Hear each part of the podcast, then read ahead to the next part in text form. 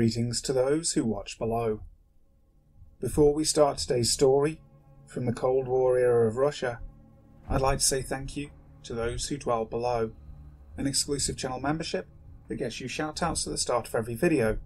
So thank you to Steffi Ray, Wicked Witch, Lisa Watts, Lefty Kim, Finn McCool, and Jess Black Curtain.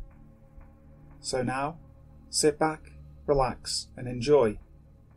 This is not a place of honour. By Queen Iacomina. Following the collapse of the Soviet Union in 1991, huge numbers of formally classified government documents were made available to the public for the first time. Such was the glut of these documents that even now many of them have yet to be fully translated into English by historians and other scholars.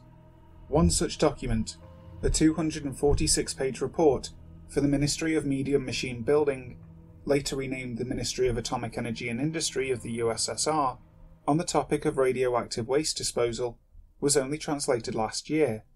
Although the document was very dryly written and received almost no attention from either the media or academia, it includes a description of an incident which, if accepted at face value, undermines much of what is believed to be known of the history of life on Earth. The uranium 238 waste produced by nuclear power plants is a highly toxic radioactive substance, having a half life of approximately 4.5 billion years. For this reason, such waste must be stored in the most remote, geologically stable locales possible, as it must be isolated from human populations and groundwater supplies, effectively forever. Toward this end, the government of Premier Alexei Kosygin initiated a project to identify an optimal site for uranium 238 disposal in 1975. Geological survey results were inputted into an algorithm that evaluated sites in the USSR based on 22 different criteria. Eventually, the team of researchers determined a list of 500 ideal disposal sites, including a bare and nondescript hillock in the Great Lakes Basin desert steppe, close to the border with Mongolia. In 1977, the ministry dispatched a team of geologists to the site to conduct a feasibility study. Hoping to gain a better idea of the local geological features, the scientists, led by one Grigory Lermontov, an academician at Leningrad State University, drilled a number of narrow boreholes into the surface, into which they dropped sounding probes equipped with ground penetrating radar. To their surprise, their results indicated a smooth wall of metal, buried at a depth of approximately 1400 metres. By collecting data at several more sites, they determined that this wall was roughly hemispherical, with a diameter of approximately 4 kilometres. They also discovered an anomalous signature beneath one of the points at which a sounding was made, which Lermontov, somewhat reluctantly, speculated may have been a door or an entry hatch. Intrigued by the discovery of such a large and regularly shaped structure deep beneath the ground, the ministry decided to investigate further, and so Lermontov returned to the site the following summer at the head of a somewhat larger expedition, this time armed with a large drill and a team of mining engineers. By August 5, 1978, the drill had successfully bored a hole down to the metal surface, directly over the site of the supposed hatch. One member of the expedition a Georgian spelunker, by the name of Amiran Cholokashvili, was then lowered into the hole on a mechanical winching apparatus, together with several tanks of oxygen, some scientific equipment, a powerful flashlight, and a Quars 5 8mm movie camera. The film that Cholokashvili collected is thought to be no longer existent, but a few frames from it were reproduced as figures in the report, the first, taken whilst midway down the borehole, depicts the light of his flashlight reflecting off a gleaming metal surface far below. The second frame was taken after he had already reached the bottom of the pit and swept some of the remaining dirt off of the metal with a gloved hand. This figure reveals that the metal was iridescent and highly reflective. The reports note that at this point, Cholokashvili attempted to perform optical emission spectroscopy on the exposed metal but found that he was unable to generate a spark between the metal and his electrode. As such, the precise chemical composition of the metal remains unknown. Sweeping the dirt off of more of the metal, Cholokashvili found that there was indeed an entry hatch, which was shaped like an equilateral triangle, roughly a metre and a half to a side, a picture of which was included in the document. The hatch was inscribed with a series of symbols or pictographs in a language that is yet to be deciphered. In the centre of the hatch were three small circular indentations, also arranged into a triangle. At this point, Cholokashvili returned to the surface for further instructions, at which time he submitted his film to his superiors. The report notes that Lermontov, eager to get to the bottom of this mystery, sent a communique to his superiors in Moscow, requesting that high yield explosives and demolitions experts be dispatched to his site in order to blow open the hatch. Other unnamed members of the team offered objections to this direct approach, noting that they did not know the provenance of the object, nor the effect that an explosion might have upon its metal, but these objections were overruled. Given the remoteness of the site, Lermontov's superiors advised him that any logistical support would take approximately a week to arrive. The researchers were ordered to stay put until then. During this time, medical reports included with the report indicate that the spelunker, Cholokashvili, was prescribed sedatives from the infirmary tent on three occasions, in order to treat unspecified nocturnal disturbances.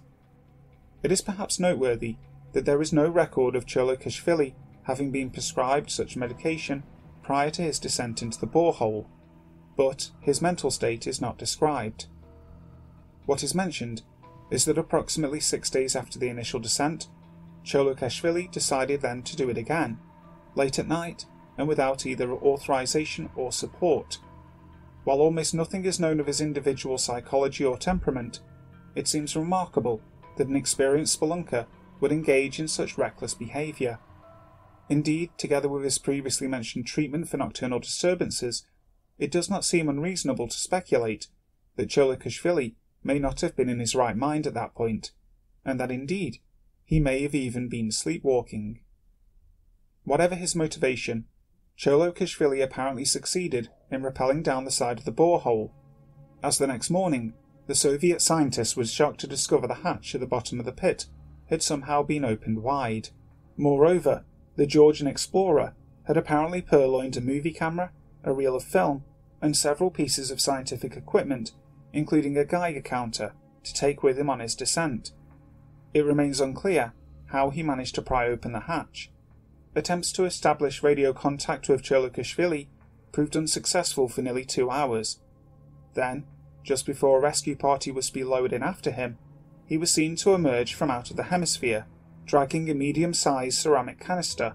The hatch immediately closed once again behind him, after which he seemed to collapse upon the hemisphere's metal surface. Lermontov then dispatched his rescue party to bring the spelunker with them out of the borehole. Cholokashvili remained alive for a further three hours following his rescue, but spent this time in a delirious state, occasionally babbling unintelligibly but unable to answer questions about either his inexplicable behaviour or what he had found within the dome. Physically, he showed symptoms of severe radiation poisoning, with burns covering much of his body, in addition to other abnormalities. In particular, Mr. Cholokashvili was described as suffering from extreme necrosis of the lower legs, with the bones in his feet being described as almost chalk like. One doctor notes in the report that if she had not known better, she would have concluded that Cholokashvili had been suffering from extremely poor circulation in his lower extremities for months or even years. It should be noted that neither necrosis nor osteoporosis are known symptoms of radiation exposure. The report does not speculate as to the cause, but notes that the result of post mortem toxicology tests remained pending at the time of writing. Unfortunately, the film captured by Mr. Cholokashvili fared little better than the spelunker himself. The report notes that most of the film reel showed damage characteristic of exposure to high energy gamma radiation. Nevertheless, a few segments of the film did manage to survive with only minor damage, and the material contained therein is potentially very telling. Notably, the report includes descriptions of two brief clips appearing to show the interior of the chamber as well as frames from these clips. The first clip is approximately 8 seconds long and begins with a shot of the distinctive triangular porthole, seen from above and illuminated with a flashlight. The interior wall of the dome appears to be made from the same iridescent metal as the exterior. The cinematographer, presumably Cholokashvili himself, then pans the camera down to reveal a room full of containers of various shapes and sizes, ranging from standard steel drums bearing radioactivity warning symbols and text in Latin, Cyrillic, simplified Chinese, Hindi, and Arabic writing systems, to more elaborate containers of unknown material and manufacture bearing unrecognizable labels in unidentified scripts. The second clip is 19 seconds long and a good deal more difficult to decipher. The report describes the camera work as extremely unsteady and prone to unaccountable optical distortions, but it seems to show the cinematographer attempting to make rapid egress from the chamber, scrambling over fallen containers toward a cord dangling from the hatch. The ceramic canister carried out of the dome by Cholokashvili was also recovered from the borehole. This canister was cylindrical in form, 60 centimeters high by 25 centimeters in diameter, and was identified as being a standard rated medium sized drum for radioactive waste disposal. Upon analysis of the spectrographic data, the drum was found to contain uranium 238 and lead 206, as well as trace quantities of several other isotopes most notably uranium 234 and thorium 230, all of which are along the decay pathway for uranium 238. The relative concentrations of these elements indicated that the canister had been in place for approximately 2.1 billion years. The report concludes by noting that further research will be necessary before drawing any conclusions as to the nature of this incident, the provenance of the hemisphere, the contents of the other containers, or how such artifacts, including some of manifestly recent design, could have been underground for so many years. Mention is made of a forthcoming follow up report from a second expedition, but a record of this report has not yet been discovered in the declassified literature. One final note should be made concerning the aforementioned babbles made by Cholokashvili in the final hours of his life apparently thinking that the spelunker may have been speaking in his native Georgian, academician Lermontov ordered that his utterances be recorded on a Chaika reel to reel tape recorder for later translation. Whilst that hope proved forlorn, the recording is still extant, and it was recently discovered, quite by accident, when attempting to play this recording, that one of Mr. Cholokashvili's utterances was, however improbably, intelligible in English when played backwards. The statement was, This is not a place of honour. It is not known whether the subterranean dome and its mysterious contents still exist today. Hi guys, thank you so much for listening to today's story. I really hope you enjoyed it. If you did, make sure to leave a like and also subscribe to the channel if you haven't already, making sure to hit that notification bell so that you don't miss a video. So, until next time, sleep tight. Have you heard about the 2018 study that showed half of prenatal vitamins tested had unacceptable levels of heavy metals? No? Well, now you have. I'm Kat, mother of three and founder of Ritual, the company making traceability the new standard in the supplement industry. I remember staring at my prenatal vitamins and finding all these things I was trying to avoid high amounts of heavy metals, synthetic colorants, and unnecessary ingredients. So, at four months pregnant, I quit my job and started Ritual because I believe that all women deserve to know what they're putting in their bodies and why. I'm so proud of our prenatal vitamin. The ingredients are 100% traceable, it's third party tested for microbes and heavy metals, and recently received the Purity Award from the Clean Label Project. You see, we trace like a mother because, let's be honest, no one cares quite like a mother. But don't just take my word for it. Trace for yourself with 25% off at ritual.com slash prenatal.